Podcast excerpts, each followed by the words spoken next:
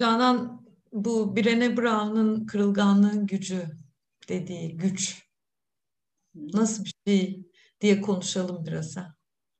Evet. Kırılganlık, e, incinebilirlik değil mi? Sanki böyle çıplak olmak gibi bir şey. Brené Brown da sanki öyle anlatıyor. Yani çıplak olmak veya böyle rüyanda böyle rüya görürsün ya mesela bir tek sen çıplaksındır herkes giyiniktir. böyle acayip bir şey görünür olmak e, gibi geliyor bana. Bu, bu anlatım beni bana çok uyuyor. E, benim dünyamda ben gene bu şiddetli iletişimle bağlamak istiyorum. Her yerden onu söylüyorum ama böyle bir şeyin farkında değildim. Kırılganlığımı göstermek e, nedir filan. Böyle, ah, nereden çıktı bu kırılganlık ne? Sanki şey gibi hislerimi ne zamanki şiddetli iletişimde duygunu nedir, ne hissediyorsun öğrenmeye başladım. Ha evet ya hissetmek yani kırılganlık aynı zamanda hissetmek. Onu hissedebilmek ve onu ifade etmek sanki. Ama tabii bu kırılganlıkla beraber utanç da arkadaş. Yani o yüzden e, veya kırılganlığını söylemek sanki zayıf olmak gibi bir şey de böyle bir düşüncem de vardı. E, yavaş yavaş açıyorum. Yani o utança gidip oradan tekrar dönüp kendimi ifade etmeye anca varabildim diyebilirim. Benim yolculuğum biraz böyle oldu. Ya şimdi bu sen söyleyince çıplaklık falan diye ya bir dakika ya ben üstüme bir şeyler alayım çıplak olmak istemiyorum diye bir ses duydum kafamda. Ama ne demek istediğini anlıyorum. Kırılganlık hani hakikilik hani hiçbir gizli saklı olmadan kendi hayatın içinde galiba hakikilikle ifade etmek diye tercüme ettim kendime. Bu e, kırılganlık kelimesi çoğu zaman e, benim için şey oldu. İngilizce öğrendiğim için zamanında hep İngilizceden tercüme ederek bağlantı kurduğum bir kelime oldu. Çünkü kırılganlık deyince kırılmak e, kelimesi geliyordu aklıma. Sonra da içimde bir şey isyan ediyordu. Yani ben kırılmak istemiyorum. Hayır filan gibi. E, o yüzden de çok aradım. Hani ne demek bu? Çok da iyi izah edemiyorum hala kelimelere döktüğümde ama bana şey gibi geliyor. Hmm, hani benim bir insan olarak e, böyle bir insani değerlerim var ve bütün bunların e, açık ve net olarak hakikilikle hayatın içinde yer almasına izin vermek gibi geliyor. Ne dersin? Böyle bir tanım sana uyuyor mu? Uyuyor. Şey geliyor yani çünkü anlamakta zorlanıyoruz. Çünkü orada bir kaçış da var sanki kırılgan olmaktan. Çünkü bir zamanlar bir kırılgan olmuşuz ve çok acı çekmişiz ve hayal kırıklığına uğramışım gibi bir yer yani benim için.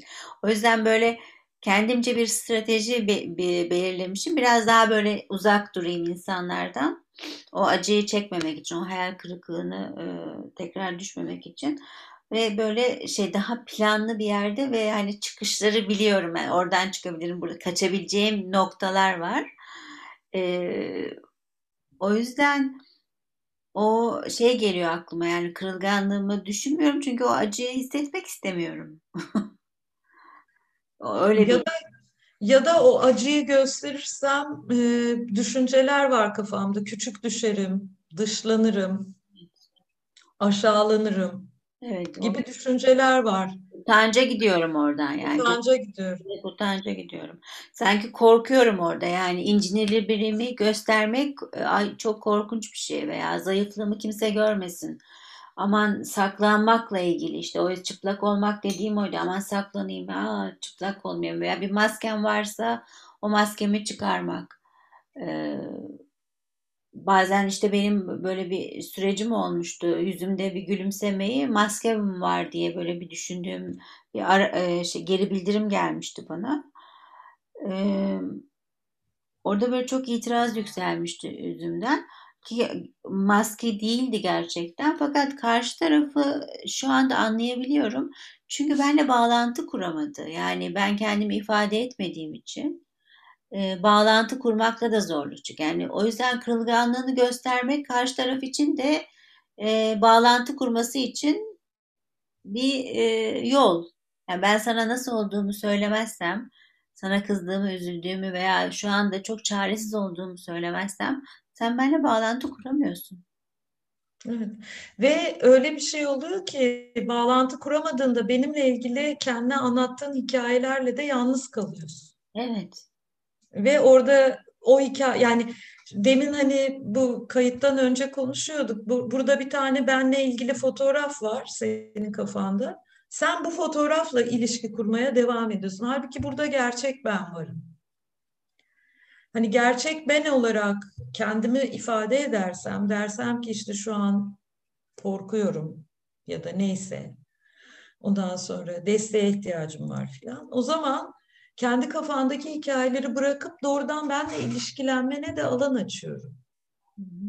Böyle bir tarafı var. Bir de aklıma şey geldi. Ya bu kırılganlığın gücünü aslında Hollywood filmleri çok iyi kullanıyor. O geldi aklıma.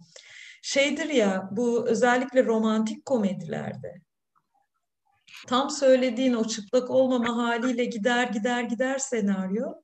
Sonra bir yerde e, o karakterlerden artık hangisi daha kapalıysa ya da ikisi de kapalıdır birbirlerine kırılganlık gösterirler ve oradan da bir mucizeler olmaya başlar. Evet. İlla aşk filmleri de değil. Mesela bütün o okul filmlerinde falan da Hollywood bu kırılganlığın gücünü senaryolarda kullanıyor. Çünkü izlerken de duygulanıyoruz. Senaryoda ne olacağını bildiğim halde duygulanıyorum hala. Zannediyorum burada insan olarak birbirimizle ancak tam olarak karşımdaki insanın insan hali içinde ne olduğunu anlarsam bağlantı kuruyorum ve kabul edebiliyorum. Evet, oradan da kabule geliyor. Peki oradaki şeyi anlamıyorum. Mesela e, kırılganlığını yani öyle bir öğretiden geliyoruz herhalde değil mi? Kırılganlığını gösterme gibi işte çocuk düşüyor aman ağlama diyorsun. İşte erkek adam ağlamaz diyen bir şey var. Ayaklarının üzerinde dur işte Canan kimseye muhtaç olma diyen bir yerden geliyorsun. O yüzden kırılganlığını göstermek mesela ne bileyim ilk seni seviyorum e, demekten çekinirsin değil mi? Bu bir aman ilk ben söylemeyeyim o söylesin. yani benim hayatımda böyle olmuştur ama sonra Yavuz'a evlenme teklifini ben ettim mesela. O şeyi kırdım. Baktım adam benimle evlenmeyecek. ben ettim. Yani mesela o evlenme teklif etmek de bir kırılganlık. O yani ilk seni seviyorum diye demek veya bir şeyi ben çok iyi yapıyorum derken bile böyle göğsümü gururla söylemediğim zamanlar oluyor. Ay ne kadar komiyim. Hani sanki şey yanlış anlaşılmasın. Yani orada da bir utan, utanç hep böyle bir gizli gizli takip ediyor gibi sanki. Veya hayır demek. Değil mi? Hayır demek de bir şey. hayır de, demekle ilgili. Böyle bir sürü şey var. Ya şimdi tabii Liv Larson'ın kitabı çok taze olduğu için utanç konusu da çok taze ama tam kitapla ilgili bir yerden söylemiyorum. Şu, şimdi anlattığın her şeyde ben hep şunu duyuyorum. Hayır dersem ne olur? Dışlanabilirim. Ondan sonra arkamdan konuşulabilir, yargılanabilirim. Yani reddedilebilirim. E o zaman hangi ihtiyaçlarım karşılanmaz? Onur, haysiyet aidiyet, aidiyet. kabul. Şimdi bu üç ihtiyaç yine. Ondan sonra efendim seni e, seviyorum. İlk ben de. Seni seviyorum dedim. E, kahve koyayım mı cevabını aldım. Al sana tekrar onur, haysiyet, kabul, aidiyet, ondan sonra şefkat, bir yan ihtiyaç. Şimdi galiba duygusal güvenlikle ilgili bir yerde çalışıyor. Yani kırılgan olduğumda ben duygusal güvenliğimi koruyabilecek miyim? Evet. Gibi bir şey de çalışıyor. Şimdi bu da insanın galiba e, şiddetsiz iletişimde Marshall'ın söylediği kendi duygularının sorumluluğunu almasıyla ilgili. Çünkü burada aslında bir inançta benim duygularımın sorumlusunun karşımdaki insan olduğunu zannetmek. Halbuki e, pratik yaptığımda görüyorum ki Hani bir takım eylemler yapılır. Onlarla ilgili duyguları ben duyarım. Çünkü benim kafamda bir şeyler olur onlarla ilgili ve bir takım duygular yaratır. Aynı eylem mesela çok ilginç. Laftan lafa geçiyorum ama geçenlerde birine bir şey yolladık, e, bir hediye yolladık iki arkadaş olarak. Ondan sonra e, ben hemen açar zannettim. Ay hemen açsın bekliyorum. Diğer arkadaşım dedi ki eğer benim gibiyse üç gün açmaz. Ben böyle kaldım. Şimdi şeyi düşün. E, o insanın hediyeyi ben tek başıma yolladım ve üç gün açmadığımda kendi kendime neler düşünebileceğimi çok şaşırdım. Hani büyük bir şey yollamıştık. Çok beklediği bir şeydi. Dedi ki ben benim gibiyse üç gün açmaz öyle heyecanlanır onunla dedi. Böyle kaldım. Benim dünyamda öyle bir şey yok çünkü. Mesela ee, biraz sormak da kırılganlıkla şey, nasıl hediyemi beğendin mi? Mesela ben bunu diye en zorlardan. Evet. Ben sana çok şey söyleyeyim. Galiba kırılganlığı gösterme, göstermeme meselesi şiddetsizlikle yani benim için öyle şiddetsizlik niyetiyle bağlantıda kaldığımda çok kıymetli. Çünkü kırılganlığımı göstermediğim yerlerde ben bir tür kopukluk, bir tür iletişim terörü de yaratabilirim yani. Aynen öyle. Bağlantıyı da koparıyorsun. Ya mesela şimdi eşler arasında en çok olan neyin var bir şeyim yok. Şunu ister misin? Hayır. Peki benle konuşmak ister misin? Bir şey mi var? Hayır. E bu ne? kırılganlığını göstermiyor. Yani belki açıkça kırılganlığını söylediğinde yani neyse o derdi belki bağlantı olacak. O yüzden şiddetsizlik niyetiyle de çok ilişkili geliyor. E, fakat burada işte büyümeye devam ettiğim yer benim de Canan. Yani çok kolay şeylerden söz etmiyoruz. Kırılganlık e, niye güçtür konusunu düşündüğüm zaman hakikilik bir güç.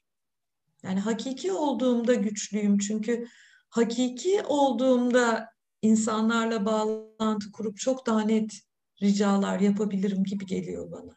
Öbür türlü şey yapacağım çünkü demin verdim örnekteki bilmem.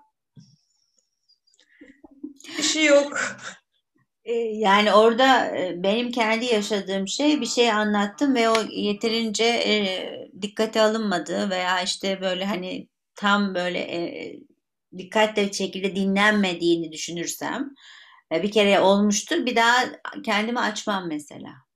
Yani orada bilirim ha, Deniz beni o kadar özenle dinlemeyecek diye. O kişiyle bir daha o paylaşımı yapmam. Böyle şeylerim var, huylarım var. Orada benim için şey çok önemli. Yani benim de özenle o kırılganlığımı tutulacağından emin olmak istiyorum.